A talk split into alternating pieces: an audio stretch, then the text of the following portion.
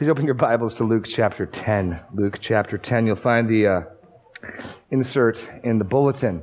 And while you're turning there, I want to wish you all a happy new year and bring up a, a question to consider that I think is, is quite appropriate and fitting for the new year. What, what's the thing most commonly? Uh, you may actually want to leave that down because we're going to sing a song after the message, um, but whatever. Um, to consider a, a, question that I think is very appropriate with the new year. What, what, what activity, what thing that people do is most associated with the new year? Probably um, number one, hands down, the making of resolutions. And we all know how that goes. You resolve to do things, and but two weeks in, you don't. And is that just me, Deb, or okay? Um, and when you think about resolutions, it's part of looking at your life, ordering your life and realizing there are certain things out of order in your life and then making a resolution to put those things back in order. Certain things that have a priority or are not given enough attention. Certain things are given too much priority. And, and so people take stock of their life frequently for the new year and try to order that and out of that come resolutions. Um, that whole notion of ordering assumes the question of priority. And so as we order our lives, as we look to the year 2017, um, I want to ask a question. What, what is the most important principle to order our lives around? If, if, if you had to boil down the, the necessary things in life to, to one top pinnacle thing, what would that be? Now, for the unbeliever, the answer is simple. It's, it's paying heed to, trusting in the gospel of Jesus Christ. Um, I was talking to one of my children um, just yesterday about this. There's no matter of greater importance and to think through, work through, um, come to grips with your own sinfulness, the fact that you, you, you cannot save yourself, you need to trust another, you need to trust the Lord Jesus Christ to, to die for you, to be raised for you, to be your righteousness, to be your Savior. Without a doubt, that, that's the most important principle. If you're talking to an unbeliever, make the time for that. All other things can be put aside. We get that. But for the Christian, I want to ask this morning what is the most important thing? What, what is the one, if there's one thing that's necessary, what is that? And we could probably think of different answers. And I'll just have you for a moment think what that answer might be. And I think some people might say evangelism or, or your marriage and your family. Um, and others might, might say other things, you know, being a good witness in the workplace. Um, these are all good things. But what's the one central and most important thing? And this morning's text, I think, gives a clear answer to that. Um, the Lord Jesus is going to, from his own lips, give us that answer. This is an answer that's uniform throughout Scripture. Um, King David in Psalm 27 says this One thing I have asked the Lord. He can, he can narrow down all of his desires, all of his petitions, all of his requests to one thing. The apostle Paul in Philippians 3 says, Brothers, I do not consider that I have made it my own, but one thing I do. So Paul can boil down his ministry and work to one thing. And here in Luke chapter 10, verses 38 to 42, we're, we're going to learn what that one thing is, and I think be challenged but the way we're ordering our lives. And I, and I hope as you listen to this that you'd evaluate is my life ordered around the most important thing. Or to put it another way, if someone were to watch my life and if someone were aware of how I spent my time and how I spent my money and how I spent my thought life, what would they conclude is the central and most important thing for me? Anyway, let's begin by reading Luke chapter 10, 38 to 42. Now, as they went on their way, Jesus entered a village and a woman named Martha welcomed her into her welcomed him into her house. And she had a sister called Mary who sat at the Lord's feet listening to his teaching.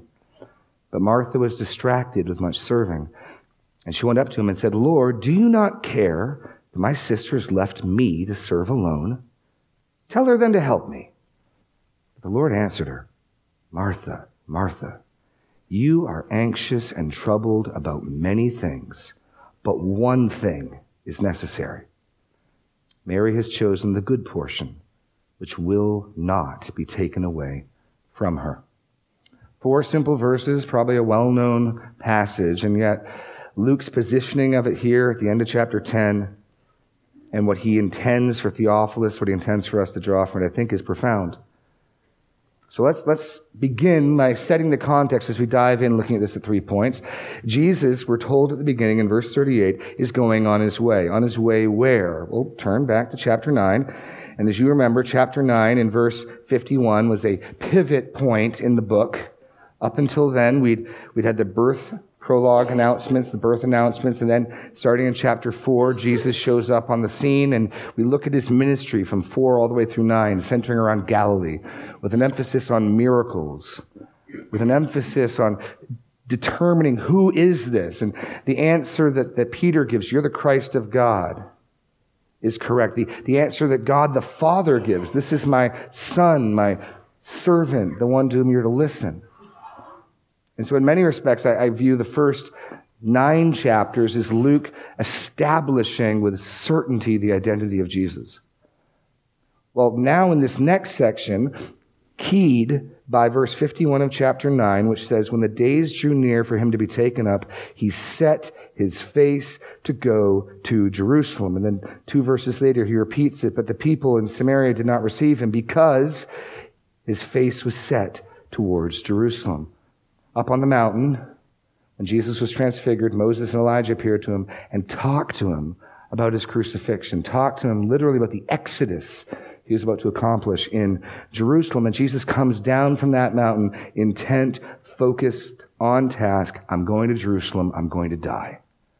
And so from now all the way through chapter 19 is Jesus' journey to Jerusalem. It's, it's striking that Luke spends the most time over a relatively short period of time. T- ten whole chapters devoted to what probably is a six month journey to Jerusalem. And we learned in chapter 10 that as he's set his face to go to Jerusalem, he first sends out the advance team. 72 disciples in pairs, 36 groups going out. And if you look there in chapter 10, after this, the Lord appointed 72 others and sent them on ahead of him, two by two, into every town and place where he himself was about to go. And then they return and they give the report. And then we saw the, the, the lawyer stand up and literally in the text almost interrupt. And behold, the lawyer stands up. This is now our first time since Jesus sent out the advance team that he actually moves. And so when he went on his way, the assumption is he went on his way to Jerusalem. He went on his way where the 72 had gone ahead of him. And he entered a village.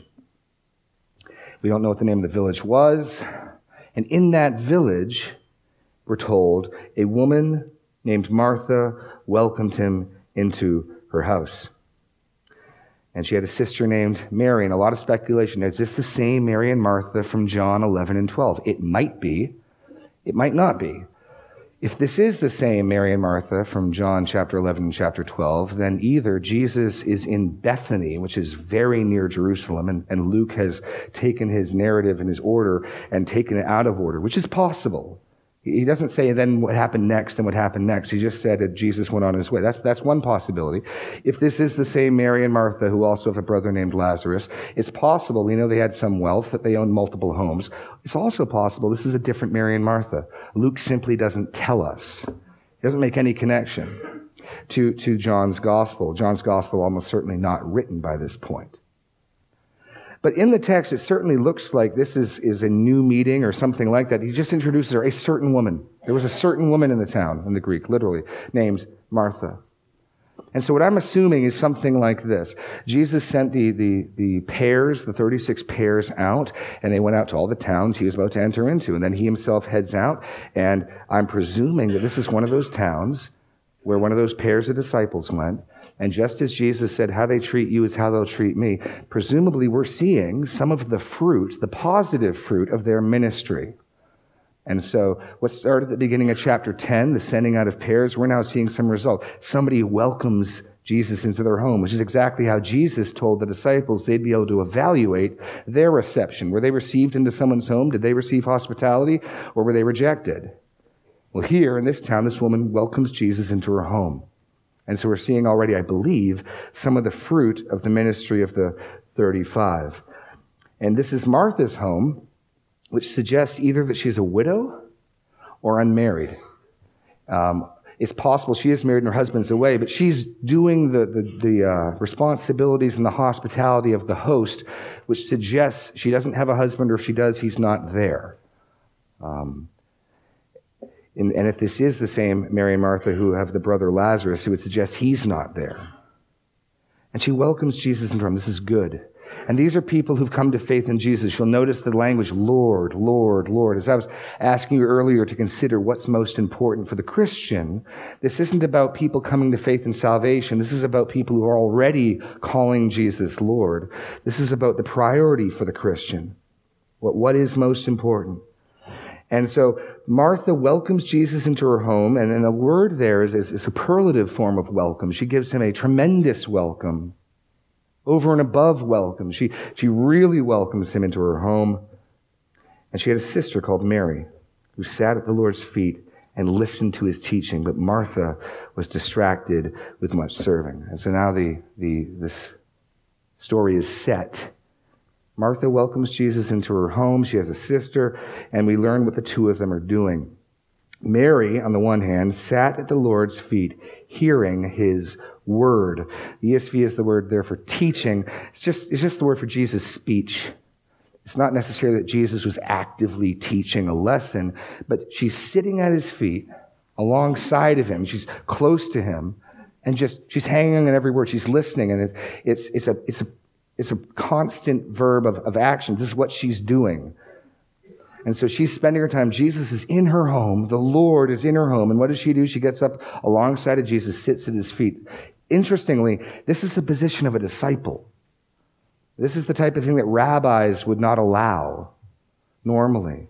And sometimes we'll, we'll hear arguments that Christianity squashes women. It's the exact opposite. We'll see this woman assumes the position of a disciple, and Jesus vindicates her position as a disciple. One of the things Martha is going to suggest is she shouldn't be sitting at your feet, she should be in the kitchen. And Jesus says, No. This woman is given complete access to Jesus. She's sitting at his feet. She's hanging on every word. She's listening to the words coming out of his mouth. She's learning from him. Martha, on the other hand, is drawn away with much serving. And that, and that is key. The ESV again has distracted, but the Greek is the idea of drawn away. And, and here's the point. She too wanted to hear Jesus' words. It's not as though she decided, I won't listen to Jesus right now. I'm going to go prepare a meal. You only get distracted from things you want to do. If I go to your house and you're, you're, you're, you have something on the TV or on the radio and I'm not interested in it, I don't speak of being distracted from it. You're only distracted, you're only drawn away from those things which you want to pay attention to. So presumably, Martha, as well as Mary, wants to hear what Jesus has to say. And one sister is devoted, sitting at Jesus' feet. The other gets distracted with much serving. She's drawn away with much serving. That's the setting, okay? Now, the focus here is on Jesus. Presumably, some of the disciples perhaps were in this house, and certainly not all of them could be housed here. But Luke just wants to narrow it down to these three people the two who talk to each other, Jesus and Martha, and Mary, who serves as the example. So we have this sort of triangulation going on.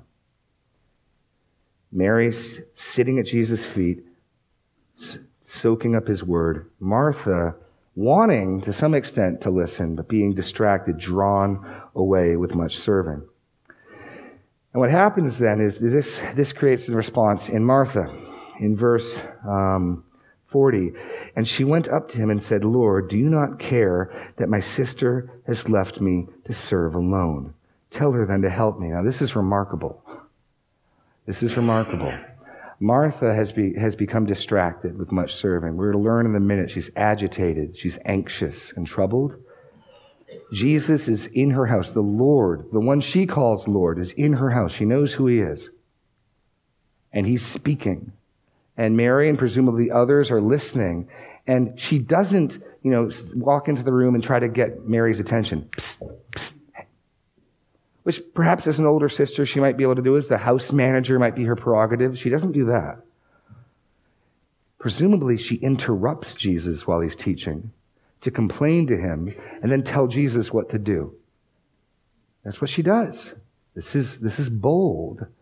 I think it's somewhat understandable. Jesus' response is tender, and so there might be a sense where she's come to her wits' end. She's, she's so exasperated. She's got so many plates spinning, physically and, and metaphorically, that, that she doesn't know what to do. She comes in, she interrupts Jesus. Jesus is speaking, teaching, people are listening. And she comes in, Lord, do you not care that my sister's left me to serve alone? And then, I'll tell you how to fix it. Tell her to help me. And I want to notice at least three things from her complaint. First, she has the audacity to indict the Lord's compassion. I mean, just think of that question.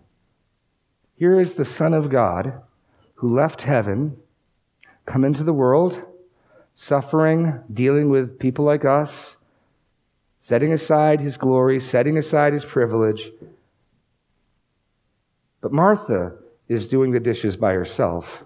And so she comes to the Lord. Do you even care?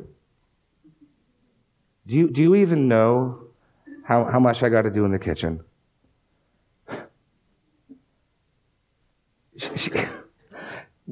and Jesus, we'll get to this, is so kind and gentle. I mean, do I care? I'm on my way to Jerusalem to die for you. Yes, I care. But one of the things we learn from this is that when our focus is off, it starts to center on us. And when our focus is on us, it's all about everything revolving around us.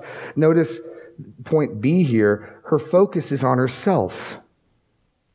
I mean, look at that. Lord, do you not care that my sister has left me to serve alone? Me of all people. I'm alone in here. This is about me. This is about Martha. My sister left me alone to serve. Presumably, she's serving, one would think, for her honored guest, but her attention is on herself. Her attention is on herself, and that belies the fact in point C that her service is not genuine. Her service is not genuine. Now, make no mistake, the New Testament commends hospitality. There are spiritual gifts of service, but, but listen to Peter's instruction in 1 Peter chapter 4, verses 9 through 11. Show hospitality to one another without grumbling. As each has received a gift, use it to serve one another as good stewards of God's varied graces. Whoever speaks as one who speaks the oracles of God. Whoever serves as one who serves with the strength that God supplies. In order that in everything, God may be glorified through Jesus Christ. And Peter makes it clear we are to show hospitality. We're to serve one another. We're to do it without grumbling. And we're to do it not in reliance of our own strength, but in reliance of the strength that God supplies. Martha is not doing that. She's exasperated. She's troubled. She's self focused. What might have initially started as an act of love and service for the Lord has become all about her.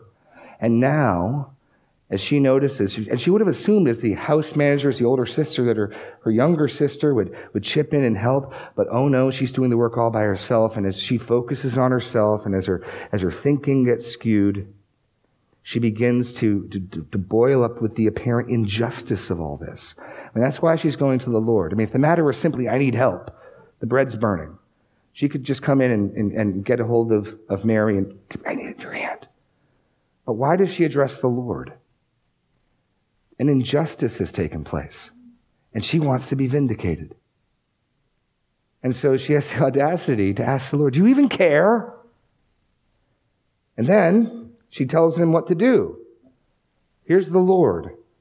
She, here's what you need to do. Tell her to help me. Set this straight. This is wrong. We'll spend the rest of our time looking at the Lord's loving rebuke. Now, with all of this, I, I truly believe Martha is just overwhelmed. She loses it. And we all have a tendency to do that when we feel sorry for ourselves. We make ourselves the center. We absolutize things. We ask silly questions like, do you even care? Nobody loves me. You know, I get it. And Jesus doesn't blast her. This is a disciple after all. This is one of his beloved daughters. And he says, Martha, Martha, you are anxious and troubled about many things. One thing is necessary. Mary has chosen the good portion which will not be taken from her. And here in our Lord's answer, we get the answer to the question we started this morning with. What is, what is that one thing for the Christian? What is that one central principle? What is the organizing principle, the most important thing for us to order our lives around? So notice first, Jesus speaks gently and tenderly to Martha. I, I don't think she fully even meant what she said or even understood the significance and implications of what she's saying here.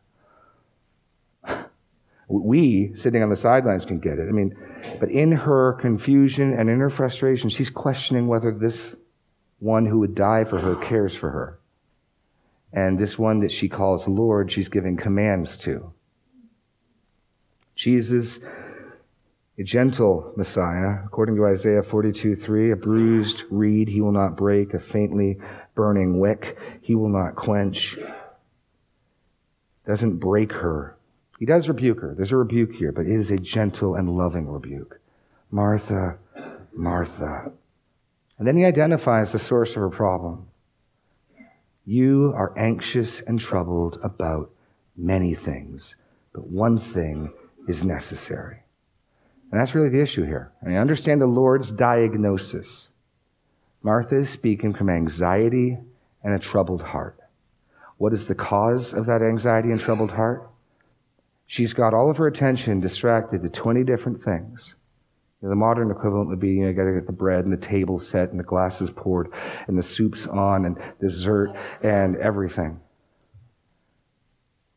And she's lost sight of the central critical thing, the necessary thing.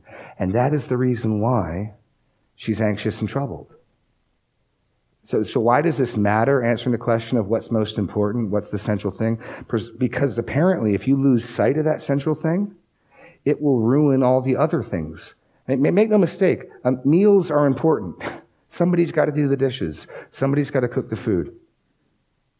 Make no mistake, these are good things. We've read in 1 Peter how they should be done in the right attitude as acts of service and love. But if they're done not in the strength that the Lord supplies, but done in your own strength, they will begin to unravel. Martha here is not experiencing the joy that comes from service. Martha is not experiencing the joy of my sister Mary is, is listening to the Lord, but I'm choosing to serve the Lord this way, and I'm just going to show my love for him this way. No, she, it's, it's, it's warping back and twisting back to herself. Because our Lord's pointed out she's lost sight of the one thing that is necessary. And get that. Food, we need food. But one thing is necessary. One thing is central. And we've already been told by Luke that Martha has been pulled away, drawn away, distracted from this one thing. So Jesus basically says, No, you don't have a just complaint, Martha. No, nothing wrong has been done to you. Rather, you've done something wrong. You've lost sight of what is central. You've lost sight of what is most important. One thing, here's your blank, is necessary. Now get that. What Jesus is saying is one, one thing. If there's only one thing you do today, if there's only one thing you accomplish this week, here is Jesus saying, more important than food, more important than showing hospitality to your guests, here is something that is central and necessary. What is it? Mary has chosen to feed on Christ's word. There's a word play here that sort of comes across in English, comes across more fully in Greek, when Jesus says, Mary has chosen the good portion. The portion of food. We're still talking about a meal. So get this. Martha is consumed with preparing a meal for Jesus. Her sister Mary is consumed with receiving a meal from Jesus. That, that's, that's the wordplay. So Martha ignores, is drawn away from, is distracted from the meal Jesus is giving. And consequently, even her, her service, which I think in other respects could be good and right, gets ruined. Mary has chosen to feed on Christ's word. Now, this, of course, echoes back a text from Deuteronomy that's already been quoted in Luke. Remember in Luke chapter 4, when Jesus has not eaten or, or drank for 40 days, and he's in the wilderness, and Satan tempts him and commands him to make the, the stones into bread? Jesus quotes Deuteronomy 8 3. Man does not live by bread alone. What does man live by? Every word that comes from the mouth of God. That, that's, that's the central and important thing. And it's not just central and important for the unsaved. That, that is the necessary thing for you and for me and Christians. And if we miss that, if we get distracted from that with many things, those many things will not become acts of service, not become, not become avenues of us to act in faith, but rather they'll become a burden. We'll become anxious. Our focus will get focused on ourselves. Mary has chosen to feed on Christ's word. And then notice Jesus' wonderful promise here at the end. This will not be taken away from her. The implication is this. Um, I'm sure many of you had wonderful meals and special foods over Christmas and New Year's. I know in my household we did. We have a tradition of making crab cakes on New Year's. And so yesterday I made our crab cakes and I like crab cakes. Guess what? They're gone. I enjoyed it, but they're gone. They're not, they're not staying with, well, actually, I, they might be staying with me, but, um, not in the way that I would like, right? So you have an enjoyable meal and you have an enjoyable meal. The next day, that enjoyable meal and all the pleasure you got from it, except maybe in memory, is gone. It doesn't abide, except in ways that we wish it wouldn't. Jesus is saying this, this meal that he's giving Mary will stay with her. The time you and I spend sitting at Christ's feet in his word will endure. I mean, turn, turn back. He's, he's echoing principles from, from just a chapter or two before. Turn back to chapter 9. No, not chapter 9, chapter 8. Chapter 8.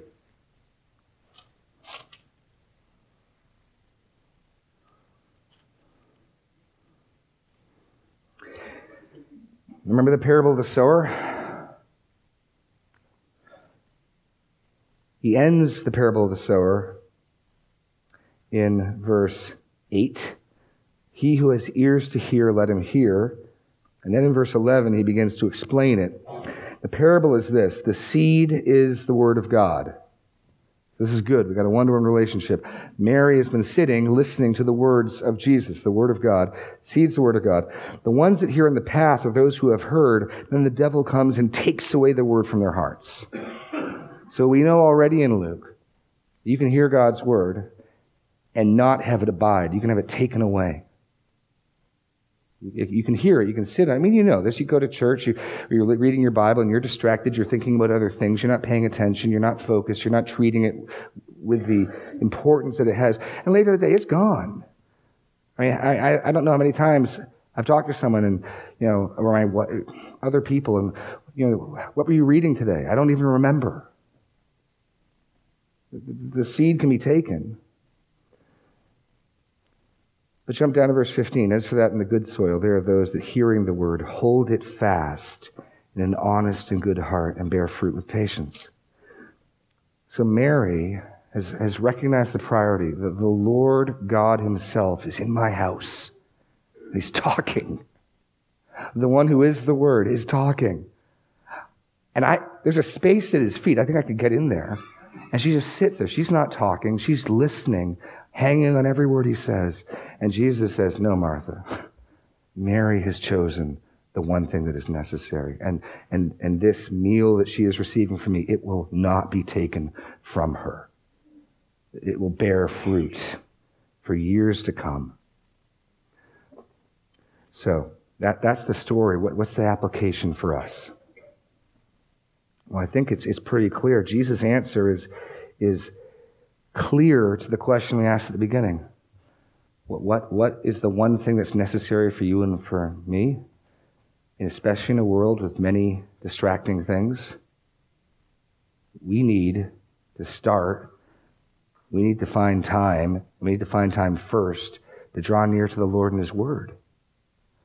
I mean, even right now, I mean, before we get too, too hard on, on jumping on Martha and, and, and, and vilifying her, I mean, I, I, have no doubt there are some here even now who planning the, the after church luncheon is what you've been thinking about. How often do, do we let distractions? I'm so busy, I don't have time to read the Bible today. I have so many things going on, we can't make it to church this Sunday.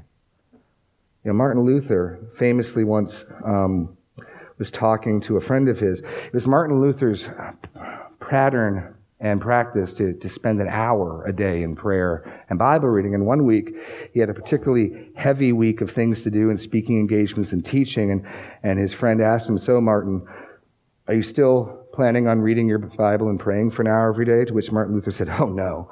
With a week this busy, I need three hours a day. That is the right attitude. Sleep isn't the one thing necessary. Eating isn't the one thing necessary. This is the one thing that's necessary. And, and I know just from talking with many of you, many of us have tried starting those Bible reading programs.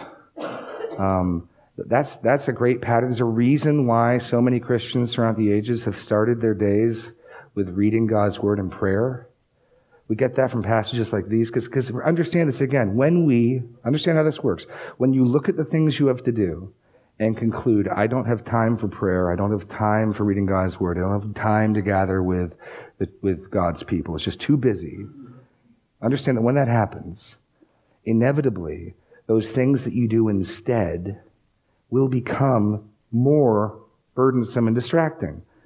Because Martha was pulled away from the central thing, she has become anxious and troubled, right? So what could have been a joy a delight. I'm baking bread for the Lord of the universe. I mean, how many people get to say that?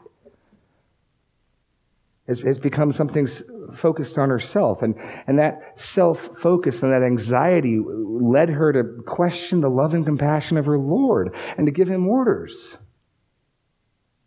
We, we may think there's too many things for me to do, but when we do that, we're going to corrupt those other things we do instead. One thing is necessary. One thing is central. And, and we, I want to challenge you as we enter into this new year to look at your life and evaluate whether you have, whether I have ordered it such that it is evident to anyone who'd look at how I spend my time and what I do that, that this and drawing near to Christ and His Word, that is the one, if we only do one thing, we do that. If we only, if we only have time for one thing, that's what we do.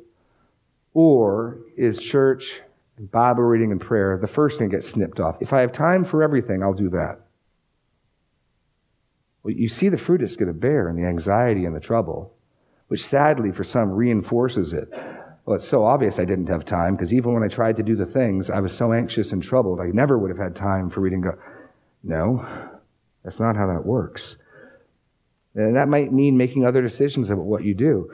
John Piper um, speaks of how he liked to have people over after church, but he wanted to keep his wife free from anxiety and trouble. So uh, they, they'd have biblical hospitality after church, and they'd eat soup out of paper bowls. Because he didn't want to give his wife the temptation of, of I got to leave early, I got to set the table, I got to make sure I get the thing in the oven. They'd eat soup from cans out of paper plates and bowls so they could both have hospitality and be unfocused on Sunday morning. This is, these are the types of things we can do as we, as we look at that central. I just want to challenge you to, to consider that resolution and consider the good fruit for yourself the lack of anxiety, the lack of trouble, if you will first order your life around Christ and His Word, and then move on to do other things.